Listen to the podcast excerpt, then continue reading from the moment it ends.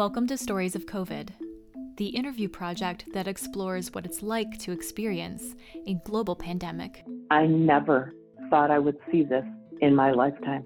It is scary and it's very real, but it's not hopeless. As I said, I changed 3 planes. None of them were wearing any gloves or masks. I've never seen so much support for freelancers or artists in the media as I have now. They both laid me off from just the advent of the outbreak. I'm anthropologist and author Veronica Kieran, and I am building an interview archive of stories and anecdotes that define this time in history to write a book preserving this experience for future generations. If you'd like to help preserve this moment in history for future generations, check out the show notes to sign up for an interview. Alina had a first-person perspective of watching the ship Comfort roll in to the harbor in New York City in the midst of the fear and confusion of the first wave of the pandemic. So we've been living in Jersey City for almost 20 years, and I cover a lot of events in New York, so New York City metro area. I think we've heard something in January, but nothing really concrete or anything. And then in February, we heard about this virus in China, and I remember that you have a logical part of thinking, and then the other side of your thinking. And logically, we're like, yeah, of course, it's a virus. It's in one side of the world. Nowadays, it can go anywhere in no time. On the other hand, it's like, oh, it will take a while. Maybe it doesn't make it here. Of course, it's illogical. It doesn't make it here. But I think it's a kind of a self-defense protection kind of mechanism. Although false, I think, but the first thing that comes to mind. And then around Valentine's Day, so mid-February, we went to a bookstore here in the area. They have all sorts of social events, and they have social events, for Valentine's Day, pre-Christmas, pre-holiday, just kind of get together, talk about books or whatever. And that was the last social event. And then I had 2 more events to cover in New York at the very end of February, and that was that. And then it kind of just, everything kind of shut down. So that's basically how it started. Yeah, I think it became real when they announced the first case on the West Coast. Kind of like, oh gosh, it's here now. And even then, it's like, oh, but West Coast, East Coast, it might take a while, maybe, you still hope, but it doesn't happen. I think on TV mostly, and I think there were some, print media, online, all sorts of things that there were. I think CNN mentioned something, and then the whole social media, but it wasn't quite clear what was going on. And I remember the first time we heard that the Chinese guys put up a hospital in a day, whatever it was, like a handful of days. I'm like, oh my gosh, how did they do that? And then they turned Javits Center here in New York and overnight into a hospital. So I've been covering HIV and AIDS for about 20 years, as I said, but I cannot speak myself to the early days of the pandemic. I know them from through the stories they've been told to me, right? So I never really lived through the early moments of a pandemic. And pandemic, in the sense of crisis in general, right? And here we were last year, smack in the middle and at the beginning of that, the crisis, which I think is still going on. Look what's going on in India right now. So it's not over. So I was thinking, oh my gosh, this is what's happening. Well, I have to say that I think COVID is a blessing in disguise in many ways. I think Mother Nature needed it badly. because you couldn't understand, to just let it breathe, let her breathe, you know, Mother Nature. I think we needed it too if we could manage to stay alive, you know, and healthy, because it put a lot of things into perspective, and it really helped me revisit, readjust, you know, my goals, what I was doing, what I wasn't doing, people that I could depend on and not, a lot of friends and people who I thought that they knew better. The whole, you know, they didn't want to wear a mask. They're teasing me / bullying, kind of, that you're afraid, you know, why are you afraid of a virus? And, you know, there are people who you think that they know better. And it's a little bit disappointing, because you realize, and I'm talking you as in general, you, right? A person, you realize that when you need your friends to save their lives and to protect their lives, protect your life, you cannot really depend on them. You are taken, oh yeah, you're scared. And it's not a big deal, but it is, because you don't expect it, you know. And I lost, so I'm a freelancer. You know how it is, you work on projects, you might work for magazines. I was picking up a bunch of 2B projects. I was all excited about it, you know. And then everything stopped. And I, you know, it's very hard to stay positive, with a positive state of mind during this time. And then I'm lucky. I mean, I still have a roof over my head. I have food in the fridge, you know. We didn't get sick, knock on wood, you know. Our parents, you know, which are in Europe for both of us, in Germany too, you know, and we didn't get sick, and they are not the youngest, you know, because we are not the youngest anymore. But you cannot get in touch. Well, we do the FaceTime and, you know, WhatsApp stuff, but you cannot be there. You don't know what's going on. So you are spread very thin. And on the other hand, it's like, oh, now you have time to do stuff, and you spread even thinner, because, oh, let's do this and let's do that and let's try that. And what takes up a lot of time, eats up a lot of time, is, or was, I should say, especially last year, the washing and cleaning and disinfecting and gloves and masks and, oh my gosh, I touched this. And it might be or not true, or might be or might not be true, but we don't know, or we didn't know. So we are like, you know, freaked out. And I can say this, and I'm telling everybody this, it's, I personally am mentally exhausted. I'm just, now is better. And I can only imagine how are the people who, knock on wood, you know, got sick or had lost loved ones or lost their jobs or lost their homes, or how are they? I mean, really. So it's not a walk in the park. Yes, you know, you can stay away from it as much as possible, but you don't know. And then it's really infuriating when you see people on the street without the mask, not now, back in the day last year.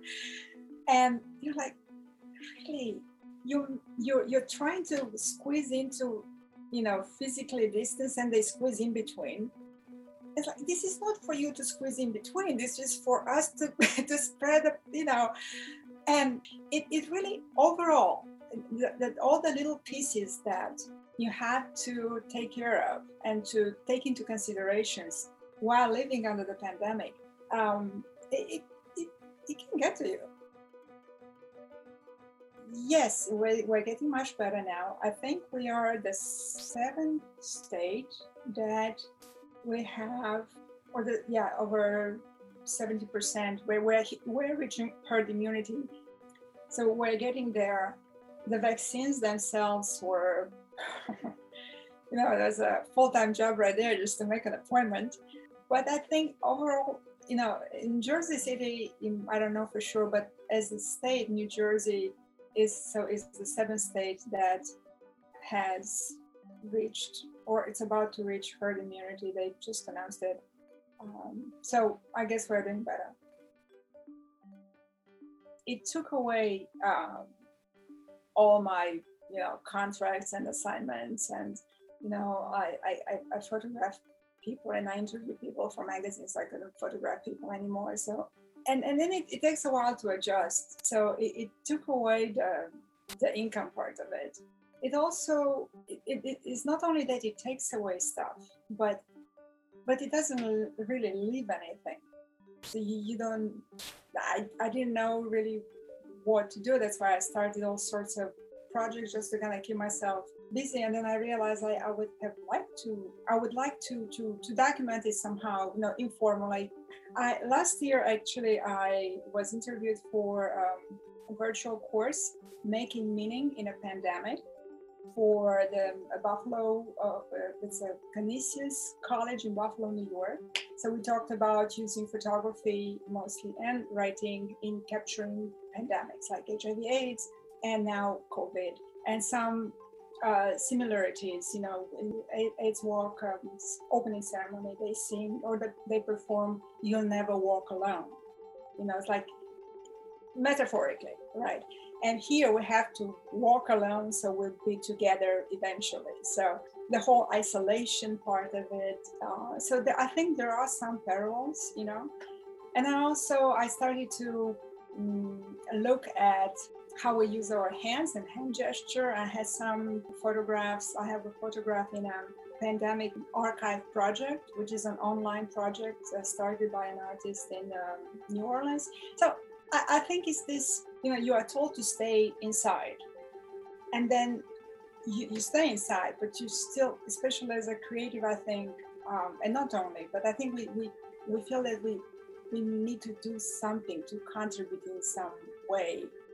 So, yeah, so I've done it, but I really think that the good part of the pandemic, there's no good part in the pandemic, but I think it reset a lot of the way we think.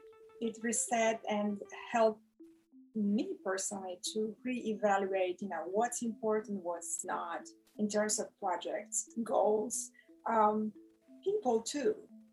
I don't know that one person is less important than the other, but, you know, as I was saying, you know, the wearing the mask or not, I mean, you know, and all that. So I think, again, I think if we can manage to stay healthy, or even if, knock on wood, we get sick, to get over it, you know, to get well again. I think the pandemic is actually, I think it recalibrated a lot of aspects in life, personal life and in general. Oh, thank goodness for technology. Thank goodness for technology. Look at us now. Yeah, well, you know, we learn how to do things, you know, in different ways. You know, we learn how to teach online, and it's all good. Having an international background and having to stay in touch with my folks online, you know, we use a lot, you know, of FaceTime, right, and video chatting and stuff like this. So I'm not completely unfamiliar, you know. But it's a little bit different. You have to adjust. But also, technology is good if you can afford it, for those who can afford it. And again, this pandemic has unveiled a lot of issues. Kids who depend on the school lunches, for example, kids who don't have a tablet or an iPhone or a smartphone or a computer, or, you know, you think that, of course you have. Well, it turned out, no, it's not true. Don't think just because a layer of the society has all this, and I'm grateful to have it. You know, I don't take anything for granted. It doesn't necessarily mean that everybody has it. The same with here. Now, you know, the pandemic is much better in the US. But look at India, right? If in one place is good, the situation gets better, it doesn't mean that it's overall better, and it can come back to you in no time. Well, I'm gonna start with the picture behind me. You know, it was all doom and gloom, and I think people already start to forget how it was last March, April. And then they send out the ships, the hospital ships. Comfort came here. You know, Comfort reaches New York, and I think there's another one in LA, and I was watching it passing by, exactly like the picture behind me, passing by Statue of Liberty, and then turning around and up, going up the Hudson to the pier here next to Javits Center. And I literally had tears in my eyes. And there was like, there are all sorts of tiny little boats and ferries and police boats following it, you know, like a veil of boats. And I felt that, oh my gosh, it literally felt like comfort, hope is coming to New York. And there's a sign here on the Hudson, it says something like, New York thanks you or something like that, you know, big red letters. And so I don't know why that sign is there. I have no idea. But when you pass by it, it's kind of like New York was thanking comfort for finally reaching New York. I think that was the first sign that, well, maybe there's some hope there somewhere. It was really bleak for a while. I remember the first time when I figured out that we had to stay 6 feet apart in line to get in the grocery stores, because for a while, the only thing that I was doing, I was just grocery store and back, which is like exciting. But you know, you stay and then you look around to see who's wearing the mask, who doesn't, with the nose out or not, you know, and then you wait outside and it was cold, and because in March in the Northeast, it can be cold. So yeah, when the first time I saw that they're 6 feet apart, and I didn't really, you don't realize. I call it that it doesn't really click until it does. You know, you see it happening, you understand it's happening, but it doesn't quite sink in until it does sink in. And I was talking, you know, day-to-day life with the COVID, all this waiting in line, it adds up. Again, there are little things that adds up. It becomes like an obsession. You have to do this. What do you do the first thing when you wake up? You drink your coffee and you check to see what's the situation. And after a while, I just couldn't. You turn on the TV, they had numbers there. They're going up and up and up and up. The streets were kind of empty, but not really. It was never really a full shutdown, complete shutdown. Much better now, but you know, drag.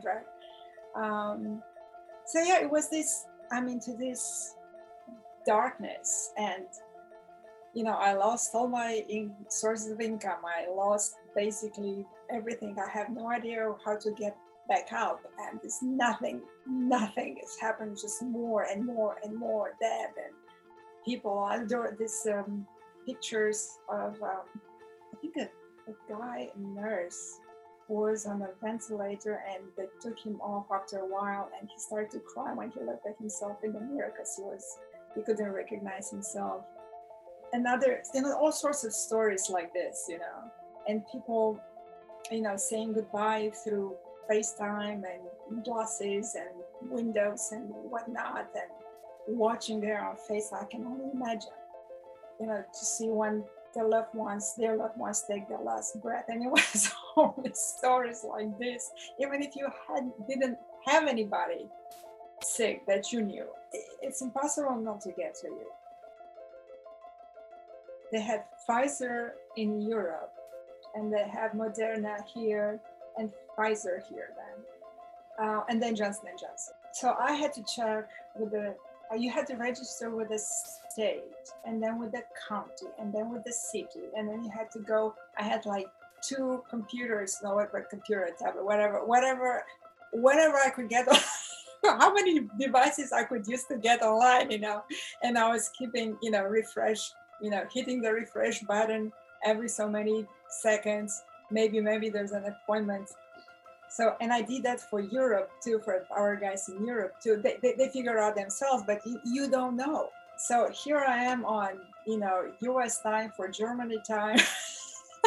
It was, and after a while, and then when the first appointment for my husband was available, I was like, you don't realize, because it's the same screen every time you hit enter, and you're like, okay, just hit enter, keep on going, and then all of a sudden there's a different screen. I'm like, oh my gosh, I got an appointment. And it was like the next day at whatever time, I don't know, it was like, I said, you know what, I'll take it first and then I tell you. I was like, honey, Yes. But what can you do? Because if you don't hit the enter button, the refresh button right there and then to get it, it's gone. And then you drive an hour and then you go through this squiggly line of cars after cars after cars, and they drive you to, they send you through these garages, whatever they were.